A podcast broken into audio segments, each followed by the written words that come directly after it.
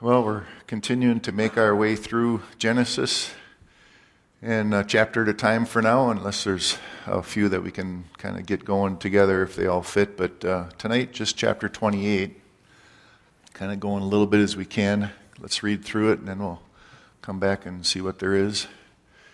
And uh, continue to pray the Lord just brings to heart and mind what He would have us know about Him and His nature and His character for us. So, verses uh, 1 through 22. Then Isaac called Jacob and blessed him and charged him and said to him, You shall not take a wife from the daughters of Canaan. Uh, rise, go to Paddan Aram, to the house of Bethuel, your mother's father, and take yourself a wife from there of the daughters of Laban, your mother's brother. And may God Almighty bless you, and may you be fruitful and multiply you and that you may be an assembly of peoples, and give you the blessing of Abraham to you and your descendants with you, that you may inherit the land in which you are a stranger, which God gave to Abraham. And so Isaac sent Jacob away, and he went to Paddan Aram to Laban the son of Bethuel the Syrian, the brother of Rebekah, the mother of Jacob and Esau. And Esau saw that Isaac had blessed Jacob, and he sent them away to Paddan Aram and to take him a wife from there, and that he blessed him and gave him charge, saying, You shall not take a wife from the daughters of Canaan. And that Jacob had obeyed his father and his mother and had done had gone to Paddan Aram. Also Esau saw the daughters of Canaan did not please his father Isaac, and so Esau went to Ishmael and took Mahalath, the daughter of Ishmael, Abraham's son, the sister of Nebajoth, to be his wife in addition to the wives he had. And now Jacob went out from Beersheba and went towards Haran, and he came to the certain place and stayed there all night, because the sun had set. And he took one of the stones in that place and put it at his head, and he lay down in that place to sleep. And he had dreamed, and behold, a ladder was set up on the earth, and its top reached to heaven. And there the angels of God were ascending and descending on it. And behold, the Lord stood above it and said, I am the Lord God of Abraham your father, and the God of Isaac, and the land on which you lie, I will give to you and your descendants. Also, your descendants shall be as the dust of the earth. You shall spread abroad to the west, and to the east, and to the north, and the south. And you and your seed, all the families of the earth, shall be blessed. Behold, I am with you, and I will keep you wherever you go and I will bring you back to this land, for I will not leave you until I have done what I have spoken to you. And then Jacob awoke from his sleep and said, Surely the Lord is in this place, and I didn't know it. And he was afraid and said, Now, how awesome is this place! This is none other than the house of God, and this is the gate of heaven. And then Jacob rose early in the morning and took the stone which he had put at his head and set it up as a pillar and poured oil on top of it. And he called the name of that place Bethel. But the name of the city had been Luz previously. And then Jacob made a vow, saying, If God will be with me and keep me in this way that I am going, and give me bread to eat and clothing to put on, so that I can come back to my father's house in peace, well, then the Lord shall be my God, and this stone which I have set as a pillar shall be God's house and of all that you give me, I will surely give a tenth to you. Verses 1 and 2, all we need to do for a little context there is go back one verse into, into chapter 27, and um, we see how, um, you know, Rebekah is sending Jacob away. But then in verse 46, Rebekah said to Isaac, I'm weary of my life because of the daughters of Heth.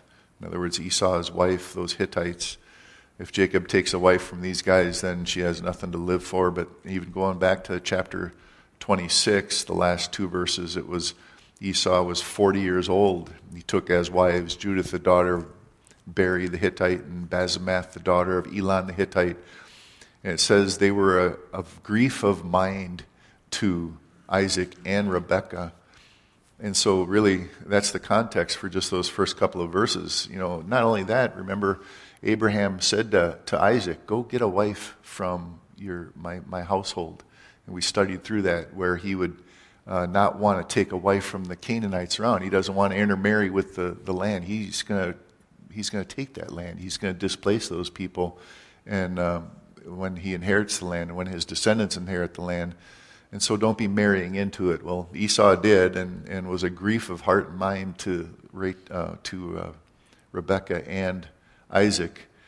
But um, Isaac blesses, it says in those verses 1 and 2, that he blesses and sends Jacob to Laban uh, to find a wife and all, not like uh, Esau. But uh, verses 3 through 5, like Abraham, gave the blessing of God's covenant and the promises to Isaac. So now Isaac passes this on to, Jace, uh, to Jacob, and he says, May God Almighty, in other words, in the presence of God. Um, you know, when we say to people, God bless you, you know, and things like that, we're bringing the Lord into it. We're bringing the presence of the Lord into it. And, uh, you know, may God Almighty, in the, in the presence of the Lord, bless you. And he makes it clear that it was God that was going to have to do all this. All the things he lists, he listed as things God's got to do. And again, we the theme, even on Sunday mornings lately, has been works versus grace, works versus faith. And it just continues on. And really, that is so central to true Christianity that it's not based on your works or on your sweat and, and your tears and all, but it's based on, on uh, His abilities and your faith in Him. Um, but he says, uh, you know, God's going to do all this. What? The descendants, the seed, that promised seed, again, it's mentioned again after Abraham. The Lord said to Abraham, Abraham said to Isaac, and Isaac's now saying it to Jacob. It's the seed that's going to bless all the families of the earth. And, uh, but he says also that land in which you're a stranger, just like Abraham, just like Isaac, he's living in tents. He's uh, not baking bricks and building buildings and building cities or anything like that. He's dwelling in tents and he's a sojourner and a pilgrim, just like Abraham and Isaac were. So Jacob goes up, and now Esau sees this. Um, his parents are sending out Jacob in verses 9, 6 through 9, um, sending Jacob for a wife. And it starts to occur to him that this is why my parents aren't pleased with me. Um, he, he's, he had despised his birthright to possess the land and drive out the Canaanites, so he married into the Canaanites. And he had lost Isaac's blessing then when Jacob tricked him, and so now he's marrying into Ishmael's family. And um, so he, he's just left with nothing else. And, and Esau sees that his parents uh, were, were just uh, displeased with him and with those Hittite wives that he had taken, and they were a grief of heart to them. And so he, it, he finally kind of buys a vowel a little bit, and instead he goes to the family of Abraham, which is Ishmael and all. But um, in verses 10 through 12, um, again, uh, Jacob went out from Beersheba. He went down toward Haran um, actually, I said down, but not down. It's up. Remember, we looked at the map, and these guys are down in the Negev uh, nowadays. Uh, that uh, the desert area down towards, if you between the bottom of the Dead Sea over to the uh, Mediterranean, in that area down um, where Mamre was, where uh, Abraham called on the Lord, and Haran was way up border of Turkey and Syria. And so they, he had to travel all the way up. And so on the way, he comes across this area. It just simply says a certain place, uh, but it also says this was near the town or right at the town of Luz. And he puts this stone uh, for a pillow. Now, I'm sure that had to do with some padding as well. you know, and they had all kinds of furniture and, you know, or clothes and, and uh, things like that that they'd kind of bring along. He's not sleeping with his head on a rock. He might be, but I kind of doubt it. Um, but the stone that he used that was there is where he had this dream. And, uh, you know, he sees a ladder going up to heaven and angels going up and down it. And now, this is the first time that the Lord appears to Jacob.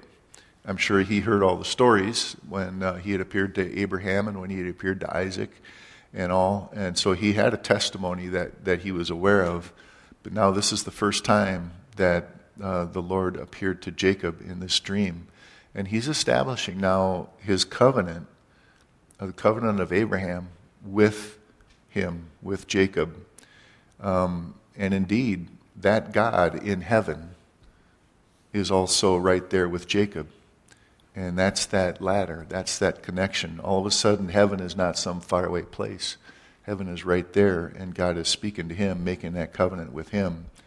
And uh, it's an interesting thing that, that that would be the dream, seeing angels ascending and descending. Um, indeed, you know, God of heaven is right there. And Jacob has access to God, and he will call on God because he knows he has that access as the days go by and all. Um, now, the Jews of Jesus' time would certainly know of this whole account. These are the forefathers of Israel. The God of Abraham, Isaac, and Jacob is the God of Israel. And the Jews of Jesus' day would certainly know of all this. And it was their Almighty God. And He had, had established that covenant with them, with the descendants of Jacob. So that, that would be the Jews of Jesus' time and, and all. Jacob's ladder was that bridge, that connection to God in heaven with his holy angels, ascending and descending, connected to mankind in the earth. Now, for us, Jesus is who bridges that gap between the holy God and mankind. That word Emmanuel, um, it ends in L, that's God. Eman is with, and Emmanuel is God is with us. Um, in John chapter 1, if you want to go there, just for, uh, well, a few verses. I, I put up just 51, but we're going to go back up to 43 and kind of lead up to it. The Lord had already um, uh, drawn Andrew to himself, and Andrew had talked to his brother Peter, and, and so Peter and Andrew were already following the Lord. Um, there's, this is in John, so there's more details about that in Matthew and Mark and all. But um, in verse 43, the following day, Jesus wanted to go to Galilee. And he found Philip and said to him, Follow me. Now, Philip was from Bethsaida, the city of Andrew and Peter. And Philip found Nathanael and said to him, We have found him, of whom Moses in the law and also the prophets wrote, Jesus of Nazareth, the son of Joseph. And Nathanael said, Well, can any good thing come out of Nazareth? And Philip said to him, Well, come and see. And Jesus saw Nathanael coming toward him and said of him, Behold, an Israelite, indeed, in whom is no deceit. Well, Nathanael's taken back a little bit, and he says to him, Well, how do you know who I am? And Jesus answered and said to him, Well, before Philip called you, when you were under the fig tree, I saw you. Now, whatever Nathaniel was doing or thinking, maybe praying and seeking the Lord about some things and specifics that only he would know and only the Lord would know, all of a sudden, that pathway, that gateway, if you will, that Jacob, you know, the ladder to heaven is all of a sudden here's a guy speaking to me about stuff that only God knows in heaven. And so Nathaniel is getting this. Immediately he says uh, to him, Rabbi, well, you are the Son of God. You are the King of Israel. And Jesus answered and said to him, Because I said this to you and I saw you under the fig tree, do you believe? You will see greater things than these. Notice, he said to him, Most assuredly I say to you, hereafter you shall see heaven open and the angels of God ascending and descending upon the Son of Man. Jesus had called Andrew, Peter, now he's calling Philip and Nathaniel. Nathaniel means gift of God. But he says you'll see the ascending and the descending of angels, proving to him that indeed he was the Son of God and that it was the same God of Isaac or of uh, Abraham, Isaac, and Jacob. And through Jesus, you know, or I should say, though Jesus was born in Bethlehem, he was raised in Nazareth. And judging by Nathaniel's response, it was probably not known for anything good. And we don't have to go there if you want to mark down Luke chapter 4 16 through 30 um, is the story when Jesus went to uh, Nazareth. And it says, because of their unbelief, this is the town he grew up in, you know, and what he would say is, you know, a prophet's not without honor. In other words, you can have a prophet go anywhere in the world and he's going to get respect. He's a prophet of God. There's going to be signs, there's going to be miracles. there's going to be people believing. But you go to the hometown where they know him, they know his dad. He was a carpenter. He just used to, you know, didn't he fix, you know, Mark's, uh, you know, you know, furniture one time or something as a carpenter? I don't know, whatever example you want to use. But uh, in fact, they just didn't believe. And says Jesus could do few miracles in Nazareth, and to the point where they got angry. Um, he challenged them, and uh, they tried to throw him off a cliff, and he passed right through their midst. You can look that up, Luke 4. Jesus is the door, that access, that gate, um, you know, the house of God. And we think of, you know, what Jacob is saying about this particular spot. Well, that's where the Lord met him. You know, uh, the Lord approached Abraham when he was still, um, uh, you know, when he uh, came to him before he went down to Sodom and Gomorrah. And um, he approached Isaac and spoke to him and directly. Now he's speaking to uh, Jacob, and Jacob sees this as a, a gateway to heaven. And Jesus would say, Well, I'm the door. All the access uh, to God is through Jesus Christ and nobody else. Um, few believe and they're lost. Or I should say, uh, many are lost because of their unbelief. Few believe and are saved, and many are lost because of their unbelief. Just because of that simple truth. The one and only way to the, to the Father is through the Son. Now, no man can build a ladder to heaven or a stairway to heaven, and even a Tower of Babel uh, or a James Webb telescope that they have. If you look at those pictures, they really are awesome. I sit and worship the Lord when I see those galaxies. If you ever go ahead and look up the James Webb uh, and see those pictures, it's amazing. And you just can't read what they're saying because, and again, if, you, if you're stumbled by that or puzzled by that, just remember how the order in which God created things. The first thing He created was light. Well, the light was everywhere. Well, then later, a couple days later, he creates the planets and the, the stars and so forth, and that connects that light, and that becomes the light bearer. But the light was there from day one, so it didn't have to travel millions of years to get to us. So the dates, I, I, it just is so simple. With that, following the, the order of events in creation, that um, the Earth could easily be just six, seven thousand years old.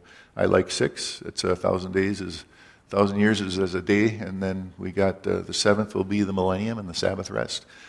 That's simple enough for me, and, and uh, I have yet to see science that, uh, not that I study that much, to prove otherwise. And for all of that, again, you can look to um, the Creation Institute and uh, the Ark Encounter in Kentucky and Ken Ham and uh, uh, Dr. Nathaniel Jeanson, or Nathan Jeanson and we've talked about that. So no man can build a ladder to heaven.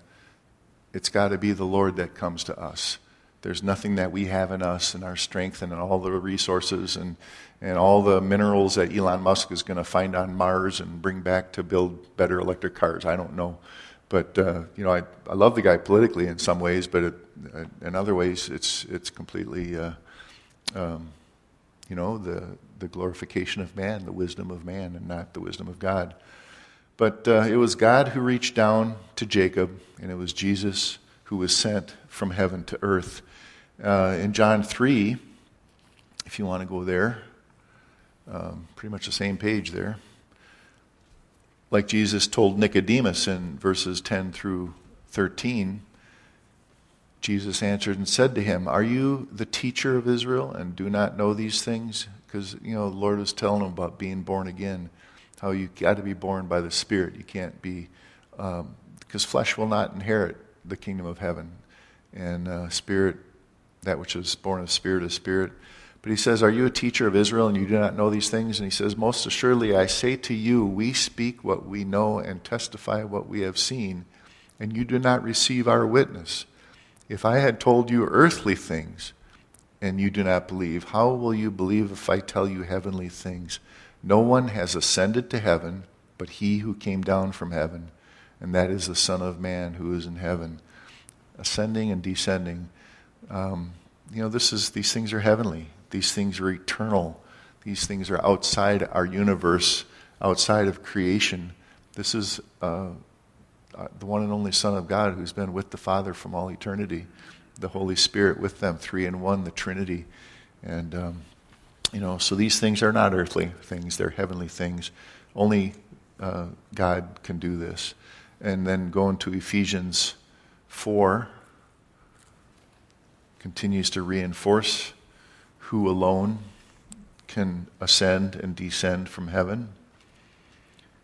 Ephesians 4, looking at verses 4 through 11, it says, There is one body and one spirit, just as you were called into one hope of your calling.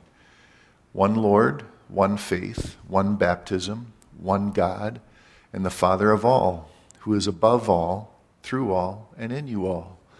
But to each one of us grace was given according to the measure of Christ's gift.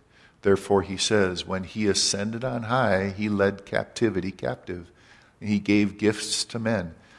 Now, this he ascended, what does it mean? That he first also descended into the lower parts of the earth, and he who descended is also the one who ascended far above all the heavens, that he might fill all things.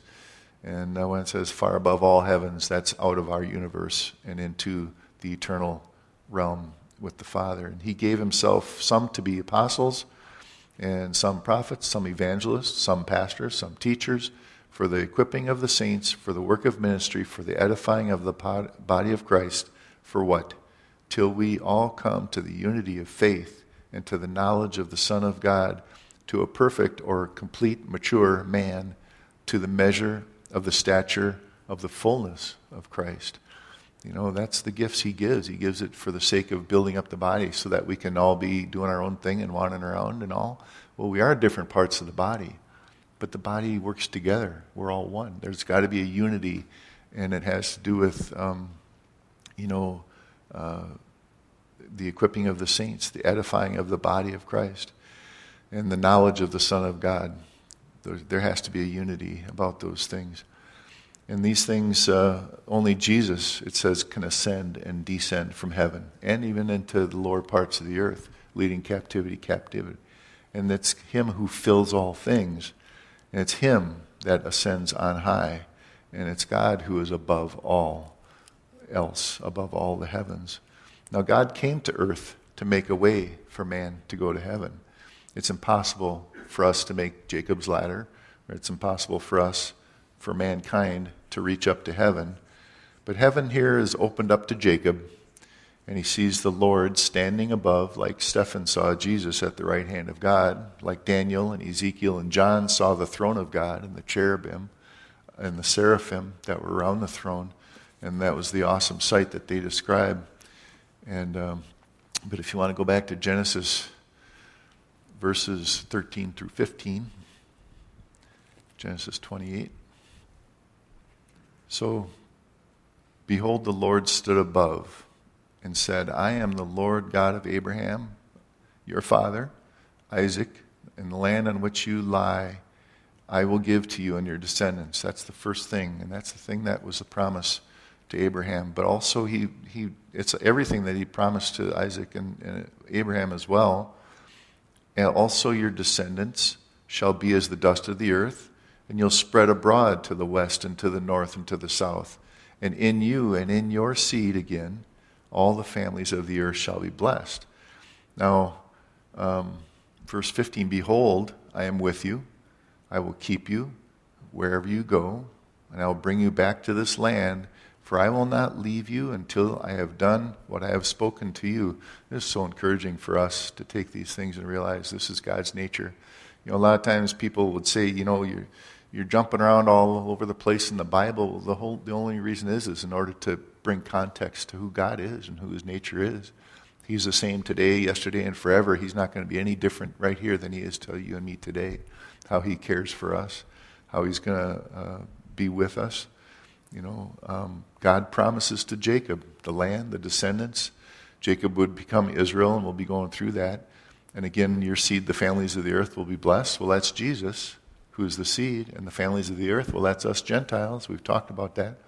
I am with you wherever you go. Jesus will never leave us nor forsake us. I will bring you back to this land. Jesus promised to bring us to heaven. I will not leave you until I have done all that I have spoken to you. Now, what has Jesus all spoken to us and what he's doing? Um, one nice thing about that is right off the top, and we'll be getting into this, is he has given us of his Holy Spirit who will never leave us until he's going to complete everything he wants to do in us. You know, these are things you may know or have heard, but boy, hang on to them. Because there are times when we go through stuff and that it just seems so far away from us. And yet, this is what's so important uh, for us to hang on to who he is, what his nature is. Uh, Philippians 1 6, just for one verse. And, you know, is he going to give up on us?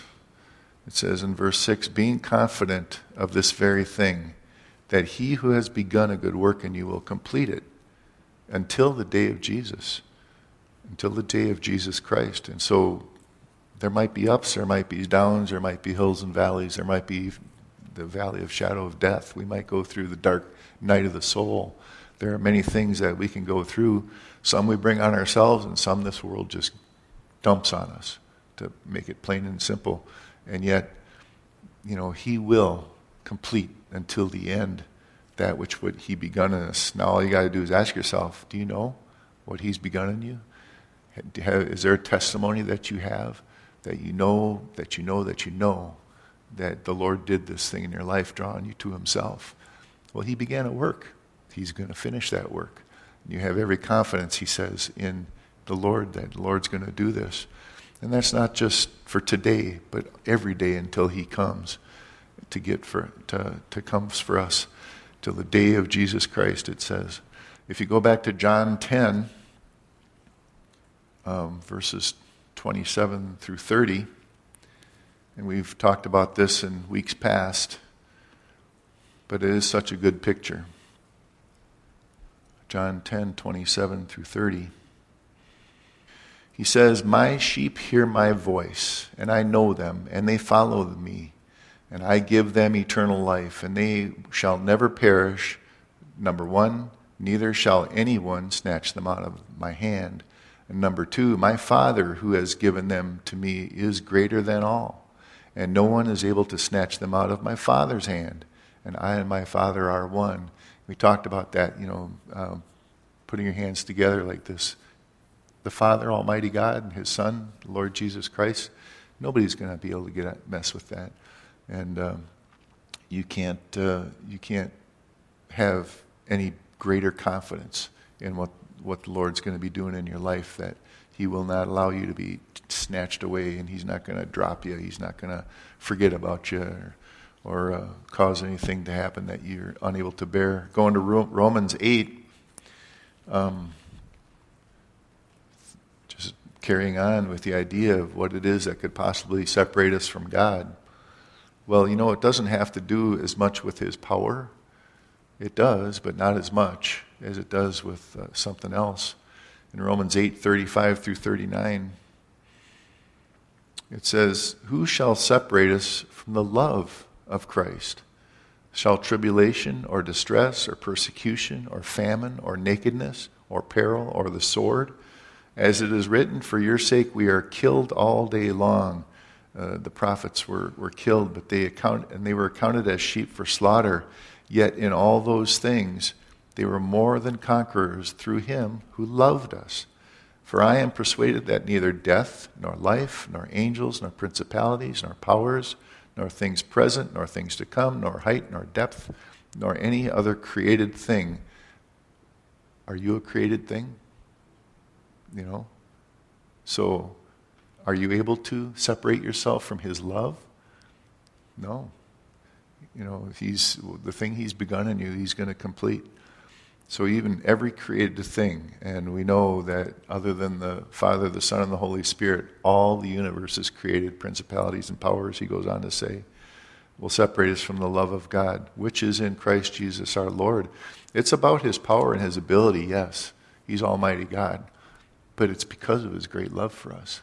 You know, when you love like he did to lay down his life for us, he's not going to allow us to be snatched away, and nothing's going to be able to separate us. When, when was God's promise now made to Jacob? Um, if you want to go back to verses 16 through 19 in Genesis 28.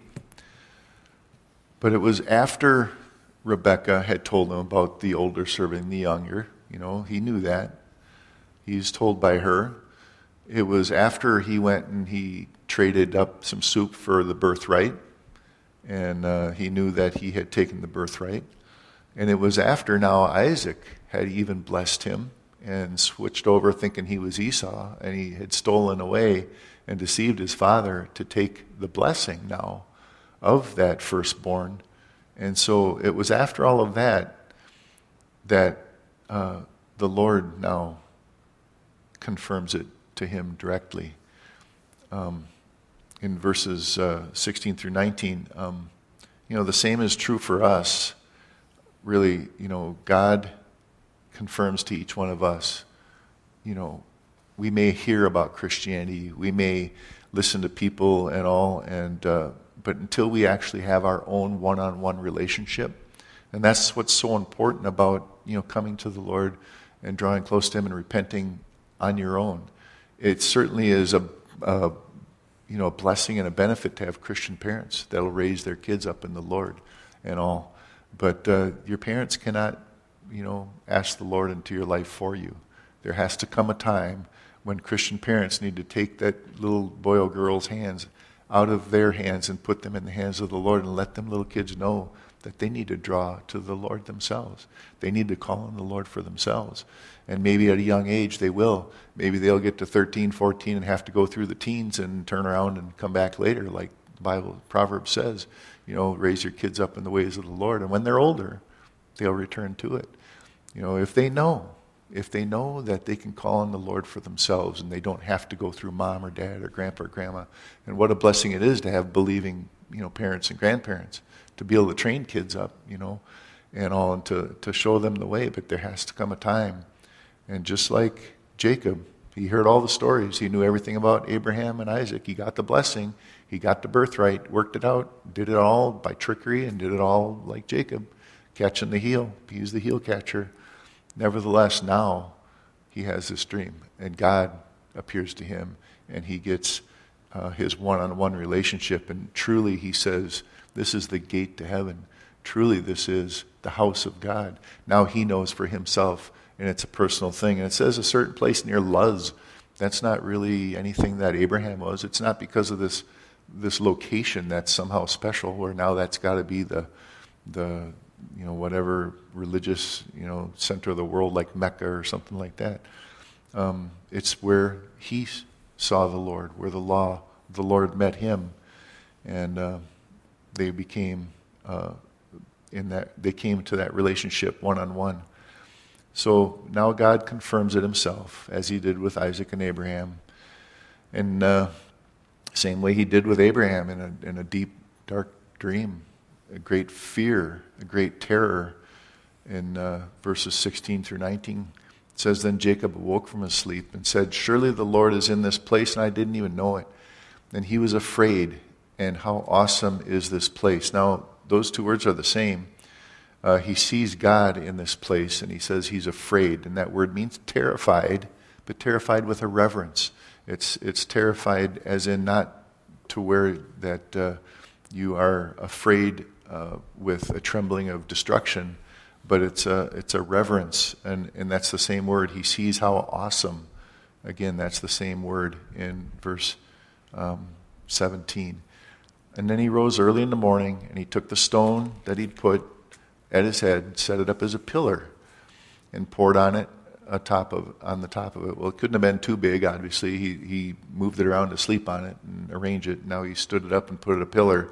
So this wasn't any big thing, any big icon you could see for miles around, but it was his mark. It was his place. And notice he pours oil on it. Um, as you look at this, we're seeing Jacob's response. You know, we know of all the things that um, the Lord said he was going to do for him. You know, again, all the things that he promised. Uh, he would be with him. Uh, he would bring him back to that land. And he'll go on to say he would not allow him to, to see harm when he returns to his father's house. And Jacob asks about that. But he sees God is in this place. He's afraid, terrified, and he, he sees how awesome it is. And he says this is none other than the house of God. And now the house of God, anytime you see the word Beth in Hebrew, Beth means house, and El is from Elohim, and that is God. So the house of God, Bethel. Now, you and I are the house of God. He puts a marker on the stone uh, with this, uh, you know, that was his pillow, and he marks it with oil. Well, if you pour oil on a stone out in the desert like this, it's going to turn dark. It's going to, you'll be able to see that. Now, like I said, it wasn't this big thing that you could see for miles around, but it was something that when you're passing through there, this was marked, whether it was oil or, or some kind of tar or something like that. But the idea is this was a stone that was marked. This is where it happened. This is where it took place. Now, the oil in the scriptures is always symbolic of the Holy Spirit. In 1 Samuel 16, it says Samuel took the horn of oil and anointed him in the midst of his brethren, and the Spirit of the Lord came upon David, he's talking about, from that day forward.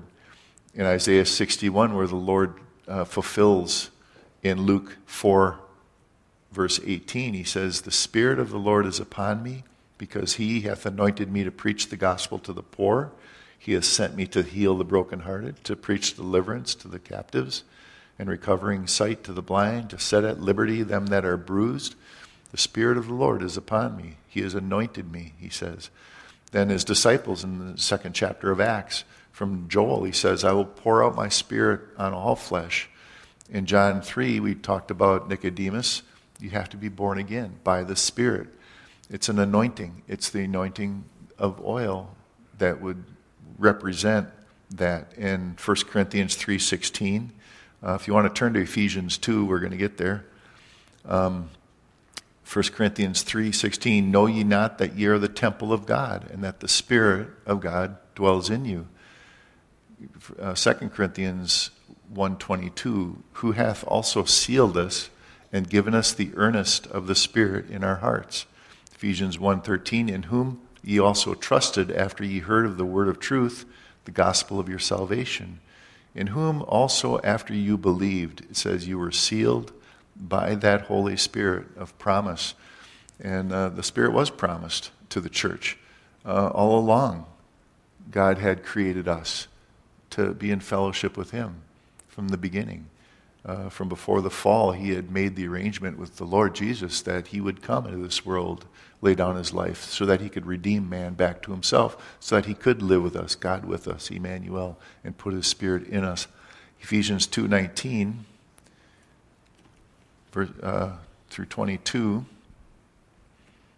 it says, Now therefore you are no longer strangers and foreigners, but fellow citizens with the saints and the members of the household of God. We are God's house.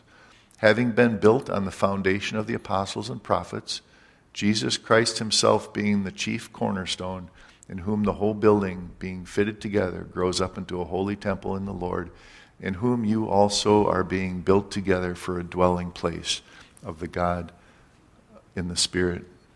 Of God in the Spirit. You know, God is in this place. It's terrifying if you want to really think it through, but it's a reverence that we have, that kind of terror because he loves us. It's, it's not because we're found guilty and full of shame that we're terrified. You know, and, and it's just a reverence and, a, a fear of the Lord. That's the beginning of wisdom because now we understand that he loves us so much that he had to lay down his life for us. And um, Ephesians, you, you know, 2, it says, You and I and all believers in Jesus Christ are the house of God. We are the true church. Bethel and indwelled by the Holy Spirit. You know, God is in this house. 1 Peter 2, you also, as living stones, are being built up a spiritual house, a holy priesthood, to offer up spiritual sacrifices acceptable to God through Jesus Christ. Anything we offer is through Jesus Christ, and that's what makes it acceptable. Galatians 4 6, and because ye are sons, God hath set forth the Spirit of his Son into your hearts, hearts, crying, Abba, Father. Going back to Genesis, just talking about the truth in our lives in Him who dwells in us, and to hang on to that, to be able to to remember that and keep, keep your hearts and minds, you know. We're going to talk about taking your thoughts captive in a little bit in a different context, but when it comes to the doubts, when it comes to the, the trying to recover from maybe making our mistakes um, or whatever, um, don't doubt the fact that He dwells in us. We're His house. And um, He's with us, He's not going to forsake us. So in 20 through 22, in Genesis 28, says, Then Jacob made a vow if God will be with me, and this is a list, um, and keep me in this way that I'm going, and give me bread to eat and clothing to put on, so that I come back to my father's house in peace, then the Lord shall be my God. And Jacob makes this vow. He says, If God will be with me, well, what about us? We'll go through that list. If he will keep me in my way, those travels, he's on his way where he's supposed to uh, find Laban and find a, a daughter f- for a wife. Um, give me bread, give me garments, the small things, the little things. You got to remember now, this is still Jacob. It's not uh, Israel yet. Uh, he's still somebody who's wrestling with God. He's still in the back of his mind thinking he's got a wheel and deal to get things done because that's how he got things done so far. Uh, he's met with the Lord, but now he's going, you know, I got to make sure I'm going to get what I need out of this in a small way. Uh, that's not entirely his heart. That's a, you know just being mercenary, but he's got that kind of a, a thing going on. You know, take care of my needs, my bread, garments, and return to Isaac in peace. Now that's important because Esau is on a hunt right now, isn't he?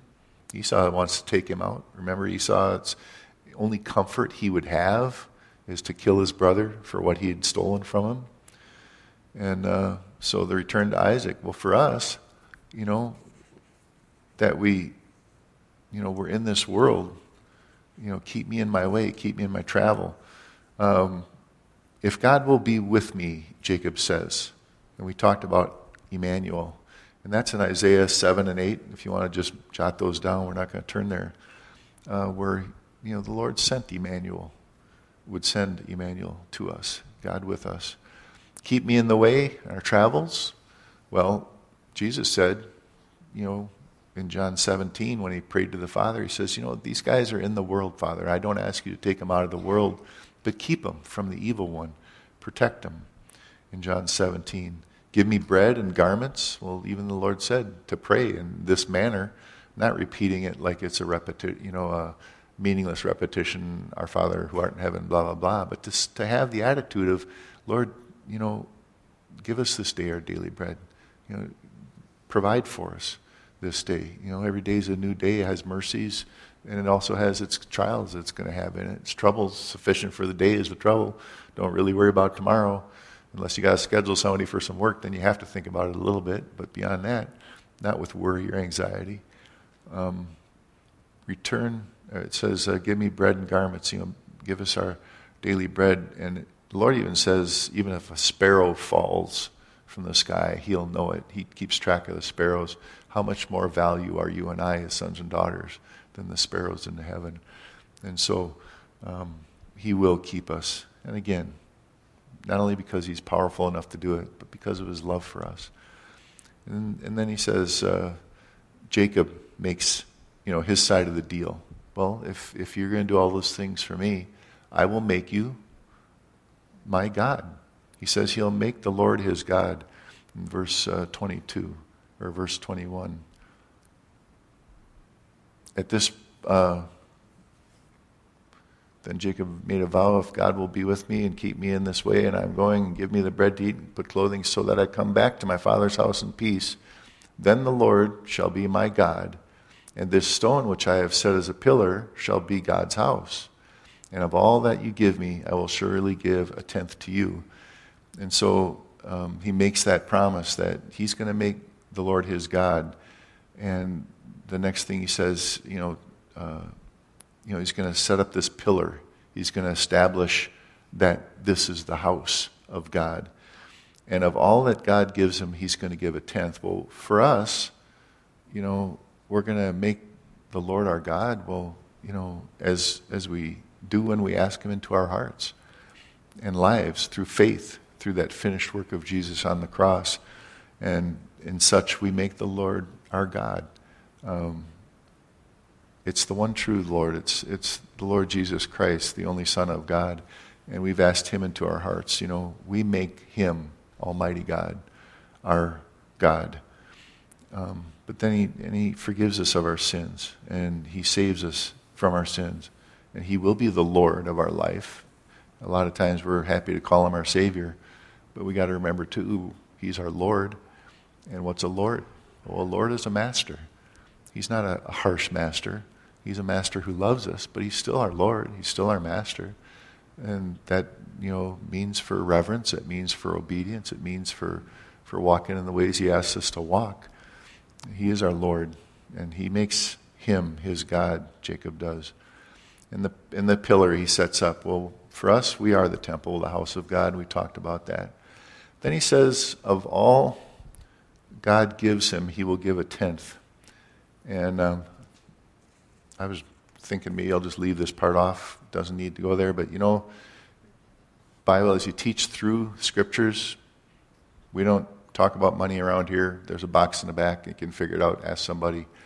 Um, seldom pass the plate because if there's a need, we'll make the need known. Pass the plate. Uh, because look, how, how has that been misrepresented throughout all of our American history, not to mention church history? through the from maybe the third or fifth century on, the Catholic Church, you know, selling indulgences and so forth. Money is, you know, that thing that bugs everybody, you know. So um, this is to answer all the questions you might have had, but were afraid to ask about money in the Bible. Um, in Romans 12, if we want to turn there, we've got a few to go to, and then we'll be done. It says, I beseech you, brethren, by the mercies of God, that you present your bodies as a living sacrifice, holy and acceptable to God, which is your reasonable service. And do not be conformed to this world, but be transformed by the renewing of your mind, that you may prove what is good and acceptable and perfect will of God. Well, I don't know about 10% or anything, but your body is all of you. Present your body as a living sacrifice. What's a, living sacrifice? Well, you like I said, He's your Lord and Savior and Master. You know, give Him your life. And what you do with yourself, what, what you do with these tents that, we're, that we are living in now, these bodies that are, are destined for corruption and to be cast away. And then when we die, we're raised up in a new body that will not be corrupt. And, and He says, just give that body to the Lord as, as a sacrifice. Problem is, every single morning we want to crawl off that altar and, and kind of get back to our own lives and do our own thing. And, and so Paul says, pick up your cross daily and follow after me because daily we keep forgetting that we're to crucify ourselves and our own desires for the things that the Lord would have us. That doesn't mean we, we forsake the things that the Lord's given us to do, raising families, going to our jobs, you know, helping those that we can help and and uh, being responsible with our lives, but we give it to Him. And the other thing is, it's your reasonable service. It's just reasonable. It doesn't it make sense? You know, we're going to be with Him for all eternity. We might have another 50, 60, 80 years on this life, you know, and when that's done, how's that compare to eternity with the Lord? And yes, it's difficult. And yes, we have lives to live. And yes, we find mates and we get married and we raise kids. And that's all about this life. In fact, the Lord said, you know, when you get married, uh, Paul was telling the Corinthians, you know, you care for the things of your spouse now. And, and that's, that's the Lord. He does that. But he talks about this just being a reasonable service. So we're talking about tithes and offerings he, he's talking about our whole lives as living sacrifices, and tithes and offerings notwithstanding.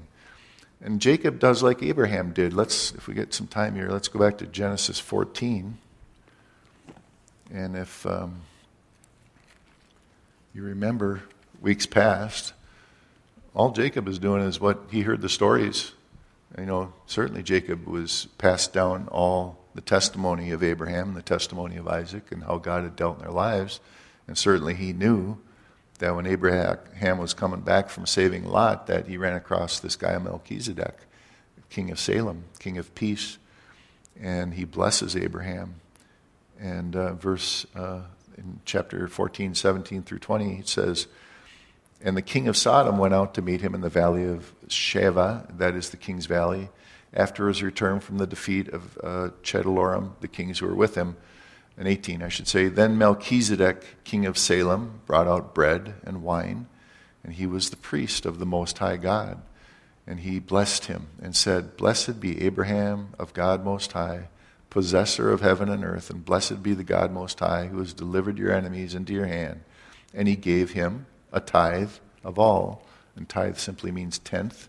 And he gave it to him of all. Now, back then, he probably didn't have a lot of cash. They had animals, they had uh, servants, they had all these things, and uh, the Lord would just give them over to the, or Abraham would just give them over to the Lord uh, for his service, and um, God had blessed them, and it, we talked about Jacob's requests to the Lord. He's also going to provide. He's asking that he provide for his needs and all of that. And therefore, he can promise and say, you know, of all the things the Lord has given me, I'm going to give you a, uh, a tithe, 10% in Deuteronomy, well, first, uh, this wasn't even in the law until uh, Leviticus 27. If you want to turn again to Numbers, where did I go? Here we go. Yeah, Numbers uh, 18. You know, when Abraham did this, and when, I mean, there's nothing that ever said you got to do this. There was no requirement, there was no law, there was no suggestion of any kind. Um, I mean, maybe go back to the ark, and uh, Noah brought seven clean animals, and he so that when he got off the ark, he could sacrifice to the Lord. Um, and beyond just the normal sacrifices that they would make to the Lord for all that He provided for him. nobody ever knew anything about this specific, you know, rule or, or law. And and in Leviticus 27, it starts to show up about the Levites. Um, but in Numbers 18, 21 through 27, says, Behold, I have given the children of Levi all the tithes in Israel as an inheritance in return for the work which they perform, the work of the tabernacle of meeting. Hereafter the children of Israel shall not come near the tabernacle of meeting, lest they bear sin and die. But the Levites shall perform the work. Where am I? Uh, 27, okay. Uh, tabernacle meeting. Uh, and they shall bear their iniquity. It shall be a statute forever throughout your generations that among the children of Israel they shall have no inheritance, the Levites. For the tithes of the children of Israel, which they offer up as heave offering to the Lord, and I will give you the Levites as an inheritance. Therefore I have said to them, Among the children of Israel, they shall have no inheritance. Then the Lord spoke to Moses, saying, Speak thus to the Levites, and say to them, When you take from the children of Israel the tithes which I have given you from them as your inheritance, then you shall offer up a heave offering of it to the Lord the tenth of the tithe. So the Levites had to tithe also, but it was of the tithe that they received from everybody else. Um, it was it was intended to supply for the needs of the Levites, who, whose ministry was to minister unto the Lord. They didn't have land, they didn't have animals. They, they their time and all of their efforts were were uh, for serving the Lord and the temple and, and the tabernacle. And so, uh, in Malachi, it brings up when they failed to do this and it talks about how they, you know, they were wondering what God was all angry about, and how the Lord says, "Well, you've robbed me." He says, "How?" Well, you've withheld your tithes. Well, this was all the law. Abraham and Jacob. Is before that, and um, in Leviticus and Numbers, that's the law. And in Deuteronomy 25, it tells uh, God simply tells the Israelites to allow their animals to share in the grain that they're laboring to process. And you know, all know the verse that says, Don't muzzle the ox that treads out the grain. Well, this is where we go with, with Paul in, in 2 Corinthians 9. And he brings up these two things. And also in 1 Timothy 5 18, we'll get there in a second. But verses 9, 1 through 15 in 2 Corinthians chapter 9. Um, now, concerning the ministering to the saints, it is superfluous for me to write to you, for I know your willingness about which I boast of you to the Macedonians and uh, Achaia, was ready a year uh, was ready a year ago, and your zeal has stirred up uh, the majority. In other words, they've been giving, and and it's um, has been going on for a year, and they're already stirring up other people to do the same. And yet I have sent the brethren, lest our boasting of you should be in vain in this respect, that as I said, you may be ready. Lest if some Macedonians come with me and find you unprepared, we have not mentioned you, should not be ashamed of this confident boasting. In other words, he's bragging on them and thinking, I better send a letterhead so that they're ready. Therefore, I thought it necessary to exhort the brethren to go to you ahead of time, prepare your generous gift beforehand, that they, which you have previously promised, that it may be ready as a matter of generosity and not as a grudging obligation. Keep track of that. A matter of generosity and not a grudging obligation. But as I say, he who sows sparingly will also reap sparingly. He who sows bountifully will also reap bountifully. So let each one give as he proposes in his heart, not grudgingly or of necessity, for God loves a cheerful giver. Keep that in mind. These are the basic foundational rules for anything. Don't go anywhere else without going here first. It's, it's because of generosity, it's because of cheerfulness, it's because of God's provision for you. It's not because it's a grudge and you're feeling like, oh, gee, I gotta. You know, how does that, you know, keep it? God doesn't. Why would God want to look at that? He's loaded. He can do whatever he needs to do. But if you, you know, he does give us that ability to, to share and to give, and he provides for us over and above. And, um, okay, so where was I? Uh, eight. And God is able to make all grace abound toward you that you, always having all sufficiency in all things, may have an abundance for every good work. As it is written, He has dispersed abroad, He has given to the poor. His righteousness endures forever. Notice he's saying the Corinthians, you guys are doing pretty good. And they were. They were a, a big city and they were a wealthy church. They had everything that they needed to the abundance to the point where, you know, they were, you know, idle hands leads to devil's workshop. They were getting in all kinds of trouble in uh, 1 Corinthians. You can read about that and all. And because they didn't have any needs and they had all the supplies they needed. But there are poor. They're also poor in the fellowship. They're poor in the church around the world.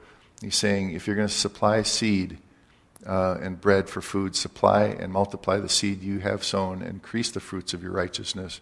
In other words, you know, just continue to do uh, what the Lord has given you to do. Um, and as you're blessed, then share of it. Just bring what's what the fruit is. And while you are enriched in everything, for in all liberality which causes thanksgiving through us to God, for the administration of the service not only supplies the needs of the saints, but also abounding through many thanksgiving to God, while through the proof of this ministry they glorify God for the obedience of your confession to the gospel of Christ and your liberal sharing with them and all men and by their prayer for you who long for you because of the exceeding grace of God in you, thanks be to God for his un, indescribable gift. And so he's appealing to these guys. Notice it all has to do with thankfulness to the Lord on their part. It has to do with being a cheerful giver. Like Jacob and Abraham, they knew how God had provided for them, and so they said that they set this aside, and uh, they decided to make it a tenth um, Jacob made it a vow ongoing. And for all that God provided, he would continue to simply give up to God a sacrifice. And these things were, you know, burned up. A sacrifice of animals and things would be uh, burned up to the Lord or given to the poor along the way. Tithing is not mentioned at all in the New Testament, except for two places. Offerings are, Two places in the New Testament. Both of them have to do with Jesus talking about the Pharisees' hypocrisy. They tithe, they get a bag of cilantro and they count out the cilantro and they measure off 10%, and they would make sure they tithe 10% of their spices and, their, and everything else. So, beyond that, tithing is not mentioned in the New Testament whatsoever. In 2 Corinthians 10, it's kind of surprising. He goes on to talk about spiritual warfare and says, For though we walk in the flesh, in verse 3, he says, uh, Do not walk according to the flesh, for the weapons of our warfare are not carnal, but mighty in God for pulling down strongholds, casting down arguments and every high thing that exalts itself against the knowledge of God, bringing every thought into captivity in obedience of Christ. You know, certainly one of the first thoughts you're going to want to bring to the Lord because everybody's thinking about money. I mean, it's, our, it's been given to us for stewardship. We go to work in order to make a living. We teach our kids how to save and how to, you know, before they go buy something, we teach them how to manage it. It's, it's everybody shows it. The world just totally floods us with covetousness. I mean, that little box that shows news and everything else, well, it also says commercials covet this, get that, get this. You got to have more of this. You got to feel better about that. It's just designed to continue to make us continue to think about these things.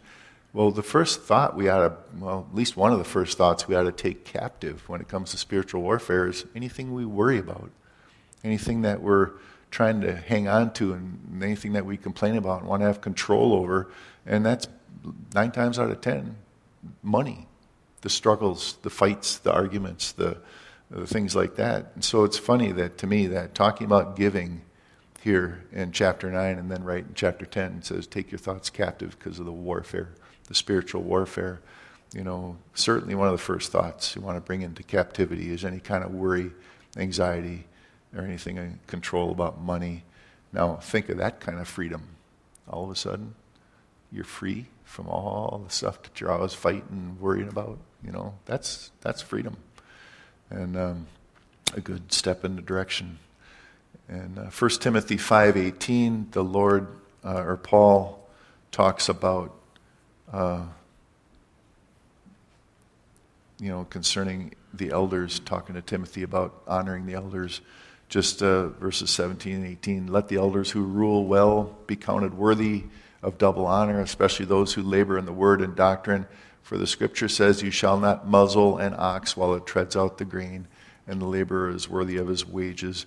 He also talks to him about that, and we, we mentioned it earlier. You know, the Lord just told the Israelites, He says, your, your, animals are treading out the grain. The ox is going around and around in that thing, and he's treading out the grain, and he can't reach it. And you can bet their tongues are out there trying to get at what they're treading out there on the wheel. Well, shove a little in there for them. And that's basically what he's saying. You know, shovel, uh, you know, they're treading out the grain and all that. Now, he refers to Jesus in this when he Jesus first sent out the disciples without any provision. Um, the laborer is worthy of his wages. He says, if you look at Luke 10, um, and I'm going over, but oh, well, I knew it was going to be a bit of a risk on that tonight, I guess. Um, I'll just read it otherwise. Luke 10, 1 through 12. It's after these things, the Lord appointed 70 others also and sent them two by two, his, uh, his face into every city and place where he himself was about to go. Then he said to them, The harvest is truly great, but the laborers are few. Therefore, pray the Lord of the harvest to send out laborers into his harvest. Go your way. Behold, I send you out as lambs among wolves. Carry neither money bag nor knapsack or sandals, and greet and nor greet anyone along the road. But whenever you, uh, whatever house you enter, first say peace to this house.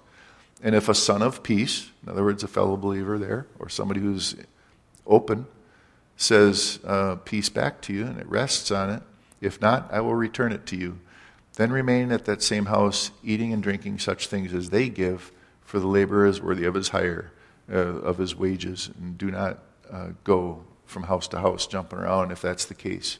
They've given you their blessing, peace rests on you, and he's saying that. And that's where, where Paul gets this from. In a nutshell, some say tithing is required for the church in these days that we live. Um, and some simply say, make the needs known to the brethren. It's your call, it's your money. Nobody's twisting anybody's arms, nobody's passing any plate, nobody's keeping track, marking down everything, and nobody's checking on your income to say, well, you make this much. I think you ought to be given this much. There's churches that do that, by the way. They want to know your income, and they'll keep track. And then, then there's churches that will put up on the board, here's how so and so did. And, you know, that's insane you know, to, to, be, to force people to compare to one another. And that's got nothing to do with it. Cheerful, not grudgingly, as the Lord leads. Don't do it any other way. Don't even sit there right now and think of a little twinge of guilt whatsoever. Don't. Don't even let that happen. Just as the Lord leads, leads and the Lord blesses you, do that. You know, when needs come up, like a few weeks ago, we passed the plate for Bastia, you know, and the need that they have down there. Like the Corinthians, Paul's taking a collection for the others that are poor, for the others that are really struggling. That's all there is to it. So, you know, the only reason we keep track of anything would be so that we can tell you what to write off if you want to know. If you don't want to know, don't bother. Give cash. Who cares? We, we don't, if that's what the Lord leads you to do. Enough of that. Like I said, more than you wanted to know about all that. But in Genesis 35, we're going to see now as we go on through um, in 48, 49, the Lord continues to bless the children of Israel, the same blessing of Abraham, Isaac, and Jacob upon his sons to grow, to multiply in the midst of the earth. In Genesis 35, Jacob returns to Luz on his way back from um, finding a wife or two in uh, Laban's house. And uh, Lord appears to him again, and he confirms that covenant. And we'll come back to that. But he remembers how God fed him. And like he says, when he was redeemed from all the evil, when he does return from Laban, you know, we'll study that and we'll see what Esau does when he returns. And we'll see how that plays out in the weeks ahead. But as God provided for Jacob, he responded. Jacob made the Almighty God his God. Well, what's important from all this tonight?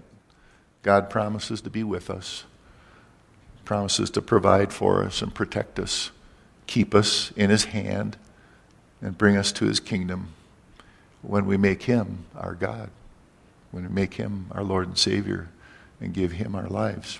Amen. All right, let's pray. Thank you, Lord, for all that you give us. Um, truly, we, we just hope to be with you soon. All these things are so grievous in this world, and, and um, the things we see happening in, in our country alone and, and even around the world. And so many people are passing into eternity every single day and, and uh, without knowing you. And it, it, it's more than we can bear. It's more than I can bear. Father, I just pray that you would be uh, working through us for those that you've brought into our lives, um, just to have the opportunity to share with them. And Lord, we just ask that you'd be continuing to provide for us. And I pray that you just give us peace, that we wouldn't be anxious about anything, we wouldn't be worried about anything, but we could just give everything in our lives to you, knowing that you're watching out for us. And we do want to continue to turn our hearts to you in prayer and turn our hearts to you and throughout the day and lift up to you all of our circumstances. And so I pray that you'd just grant to that to us uh, to just wallow in your mercies every single morning because your mercies are new every single morning. And I pray that we could just enjoy that grace that you've given us. And so I pray you go with us, be with us this week. In Jesus' name, amen.